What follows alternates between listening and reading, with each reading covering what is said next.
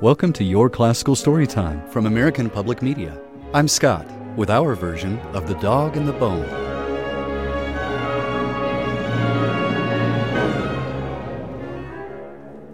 One beautiful sunny morning, Apollo the dog climbed out of his doghouse, had a good long stretch, a good little scratch, and happily trotted out of the gate to find his breakfast. I'm a dog. I'm a dog. I'm hungry. I'm a dog. Hungry dog. Apollo was the best dog in town. Everyone loved Apollo because he was so handsome and such a good boy. And even though he was very hungry in the morning, he always stopped to see his favorite people on his way to get breakfast. Like the crossing guard on the corner. Well, look who it is. Hey, Apollo. Come on over here. Let me scratch those ears. Yeah. Come here. Ooh, Who's a good boy? Right there. Right there. Higher. Higher. To the left. Oh, right there. Who's a good boy? Okay, buddy. Safe for you to cross the street now. There you go. Be sure to tell the butcher I said hi. Apollo trotted on his way, wondering if his school kid friends would be at the playground. Here comes Apollo. Here he is. Hi, Apollo. What are you doing? Come here. Come here. They all like to throw the ball for Apollo. Come on, boy. Ready to fetch? Go get it. Go get it. Good boy. Catch a ball.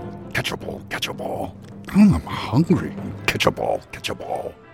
The kids threw the ball, and Apollo caught it every time. Good catch. And he brought it back with his chest puffed out Come on, boy. and his long tail wagging back and forth. Good But Apollo couldn't stay to play long. His tummy was grumbling because he was so hungry. Hungry dog. Hungry dog. Hungry dog. Breakfast. Mm, hungry dog. When Apollo finally arrived at the butcher's shop, the butcher was right there in the doorway waiting for him. well, there you are, Apollo. I was wondering if you were going to come by to see me today. Come here, buddy. Let's see how strong you are today. Oh, it's oh, come on. Uh, now, easy now. Those teeth are sharp. all right, buddy. I'll bet you're a wee bit hungry this morning, aren't you? Yeah, hungry. You're going to love this. I have something really special for you today. A bone that I've been saving just for you. The butcher disappeared behind the counter, and Apollo waited patiently, sitting up just as straight as he could, and his tail swishing back and forth behind him. When the butcher came back, he held up the biggest, most delicious looking bone Apollo had ever seen.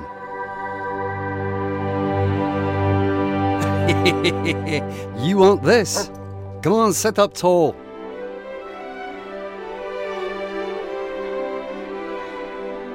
Apollo sat up as tall as he could, and he stayed there for what seemed like forever. And then finally, the butcher tossed the bone into the air, and Apollo caught it in his mouth.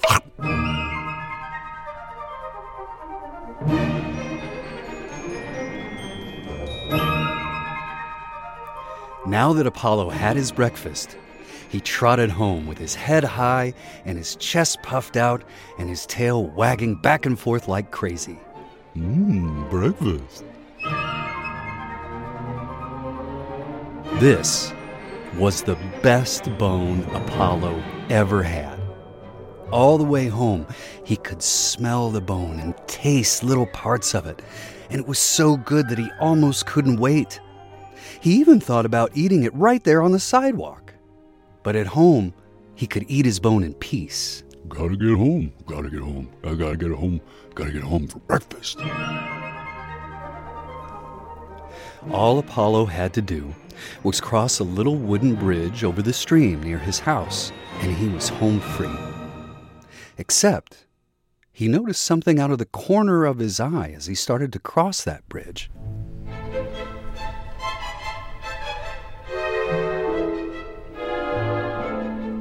He thought he saw another dog down there in the water. Hey, who's that? And that dog had a bone in his mouth, too. In fact, that dog's bone looked like it was even bigger than Apollo's bone. Apollo decided he wanted both bones, so he growled at the other dog to see if he would drop it.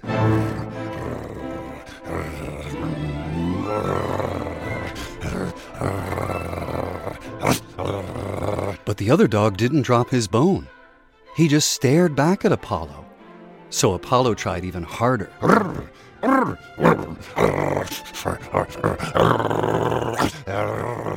Now, you and I know that there was no other dog. It was just Apollo's reflection in the water. But Apollo didn't know that. He only knew he wanted that other dog's bone. Apollo finally gave the reflection a good loud bark. But as soon as Apollo opened his mouth, that beautiful, delicious bone the butcher gave him came tumbling out. and it fell into the stream. And Apollo tried to catch it again, but it was too late, and he fell into the stream too.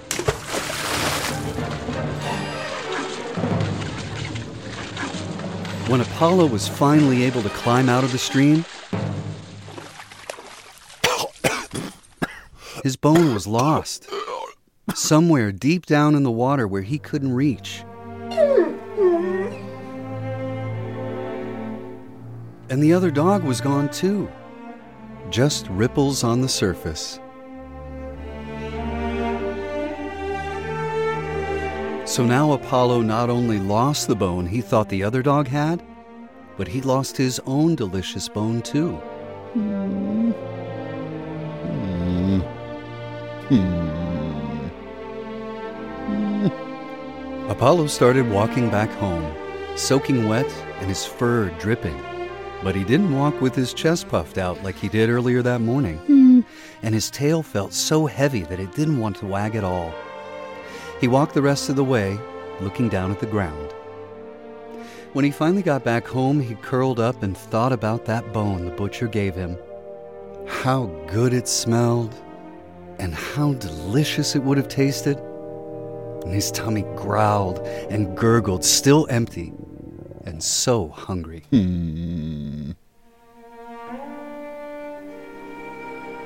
Apollo wished he hadn't been so greedy because he realized that if he'd just left that other dog alone and didn't try to steal his bone when he already had one in his mouth, well, he'd be falling asleep right now with a full, happy tummy instead of a growly, empty one.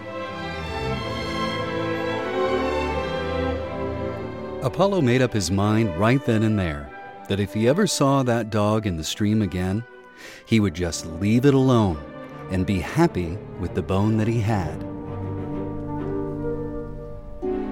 The end. Thanks for listening to Your Classical Storytime from American Public Media.